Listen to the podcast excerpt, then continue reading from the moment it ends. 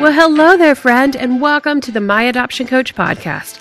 My name is Amanda, and I am an adoption coach. I am here to help you avoid unnecessary expense and overwhelm in your adoption journey so you can match faster. I do this by supporting you at each step of your adoption journey with valuable training designed to help you save time and money and by helping you create and share your high quality adoption profile so you can bring home your baby faster. I look forward to supporting you in your adoption journey, so let's dive right into today's episode. Are you struggling with how to support birth families during the adoption journey and really questioning what you are equipped to handle versus what should be turned over to a professional social worker to support? This is something that's critically important that you understand for the overall health of everyone involved in your adoption journey. And today, on Birth Mother's Day, when this is airing, I thought this was an especially important topic for us to talk about as a community. If you haven't already done so, please take just a moment to subscribe or follow the podcast. And if you're loving the content you're hearing, I sure would appreciate a rating and review as well. So today, on Birth Mother's Day, I thought it was really important that we take a moment as hopeful adoptive families to really think intentionally how we can be supporting our expectant parents during the adoption journey. So I know this topic can leave us feeling a little overwhelmed, right? One, it's emotional and it's messy. Two, we may feel like we are not equipped to handle these conversations. And three, you just don't want to screw anything up. I know, I've been there, trust me. So I wanted to give you a few tips based upon conversations with expectant families and just my own real world experience of ways that you can be there that are appropriate from a hopeful adoptive parent's perspective. And a few times where you need to bring in a professional. So the very first way that you can support your child's birth family during the adoption journey is to be an active listener with empathy. So what does this mean? Being an active listener means just that, that you are fully paying attention to what they are sharing and what they are saying. You're not distracted. You're not having conversations while you're driving from here or there, while you are multitasking and doing other things. Instead, you're actually sitting down and having a conversation typically not face to face to begin with, but maybe via text or over the phone where you are only paying attention to them.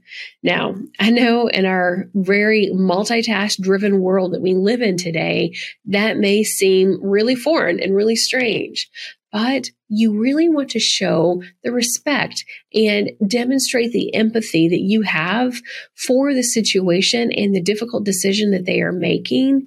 And you do this by active listening. So when you're active listening, again, the very first step is you are paying close attention to what they are saying and not distracted by other things.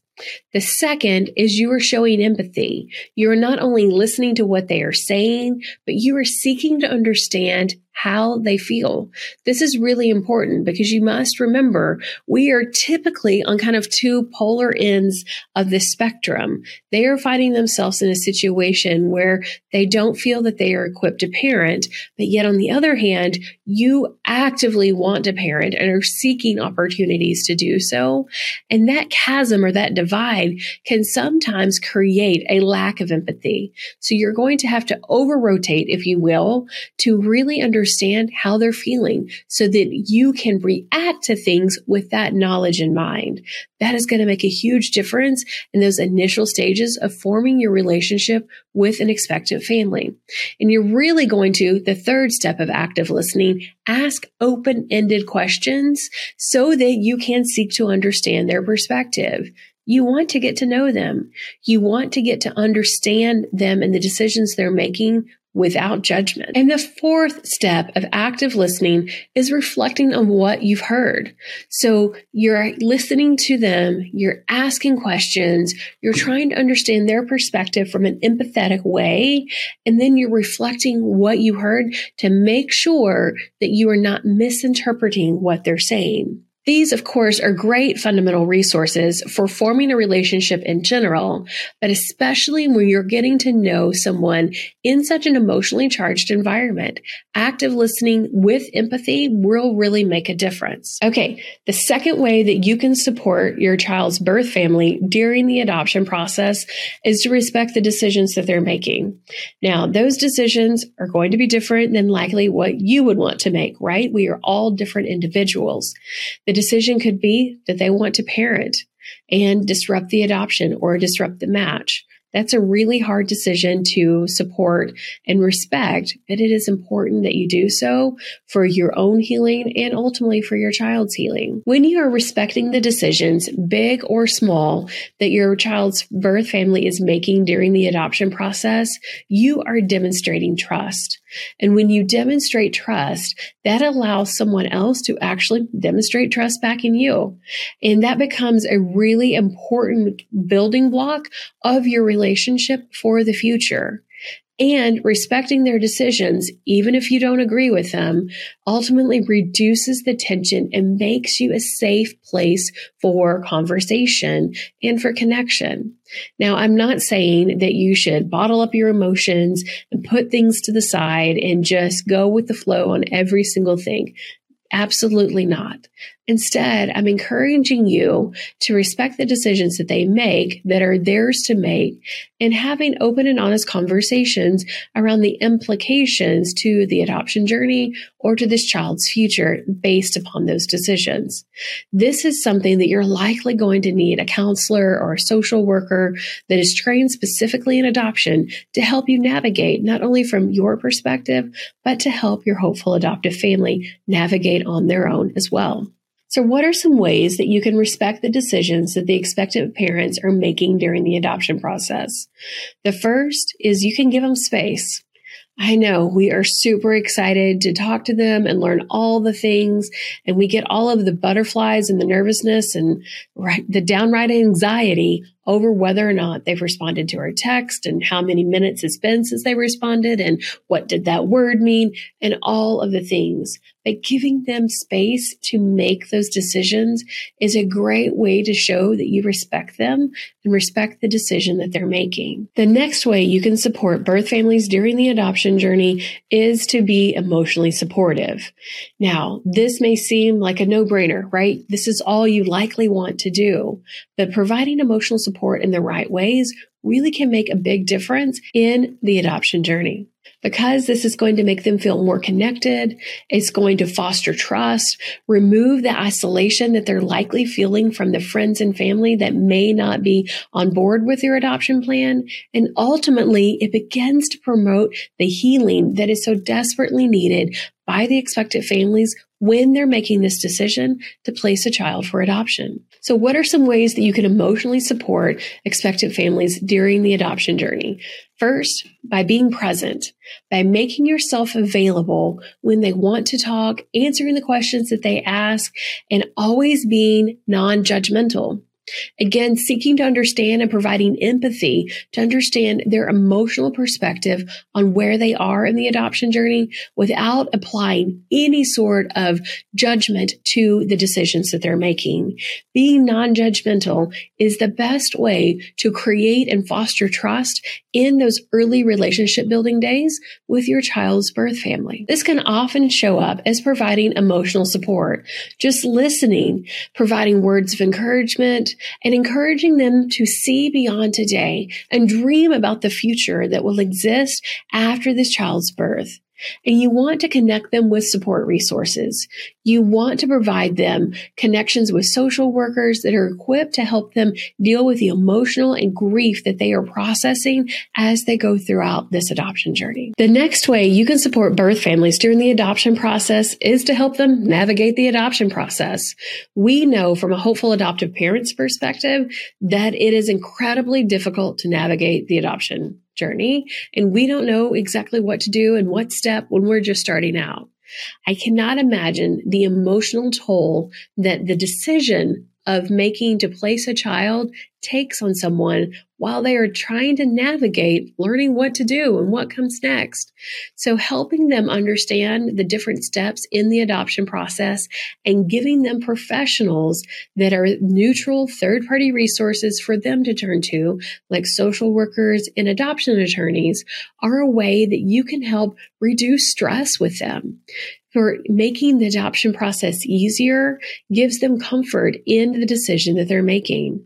And when you are providing those resources on their behalf and then allowing them to directly connect with expectant families, that ultimately helps foster a relationship and communication with you. You don't want to be in the middle of the conversations between them and their adoption attorney or their social worker because you don't want them to feel forced or coerced in any way into this adoption plan. Instead, you want this to be a way that you're supporting them and giving them the power to make the decision that is right for them. Empowering birth families is really critical in the process so that they feel comfortable and confident in the adoption plan that they're making. Okay, the next way that you can support birth families during the adoption journey is to respect their privacy and confidentiality. There are portions of their story, including the intention to make an adoption plan, that they may not be willing to share with others in their life. And that is something that you have got to respect and understand and honor as you go throughout this adoption journey and potentially your child's life. This is their information, their personal information. This may be information that they don't want to put on social media.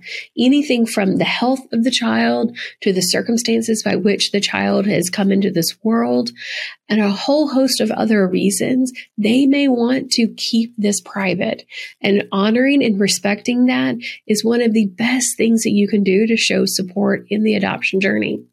It also means that you shouldn't ask prying questions. You can ask questions, but you always want to take the lead of the expectant parent on the information they want to share. Now, there are going to be some details that are needed from a legal perspective and from a medical perspective, but those are all things that your adoption attorney, social worker, or adoption agency should really be leading the charge on. They should be asking those questions so that your child's first family doesn't unintentionally feel judged or coerced into a decision to share information that they didn't want to share with you or that they don't want this child to know. It is a really delicate balance, especially when you're self matching. So I would highly suggest that you have a trained professional to help guide you through this process. That doesn't necessarily mean that you have to default to working with an adoption agency in a full service capacity. You can definitely self match and still get the services that are needed to support your child's first family especially in this confidentiality stage, so that you can both have a really well connected relationship founded on trust. The last way that you can support your child's first family during and after the adoption journey is by celebrating their role in the journey. Without them, this would not be possible. This is where I always get teary eyed thinking about the amazing opportunity I have to be a mom thanks to the decision that two wonderful women made Without them, my life would be different. Without your child's birth family, your life would be different. So honor them today on Birth Parents Day and every day by sharing with them the pictures, the letters, the updates, the love and the gratitude that you have for their decision to place this child in your home. Well, there you have it, my friend. Seven ways that you can support your child's birth family during the adoption journey. Remember, anything's possible, the right plan and support. And I'm here with you every step of the way. I'll see you soon.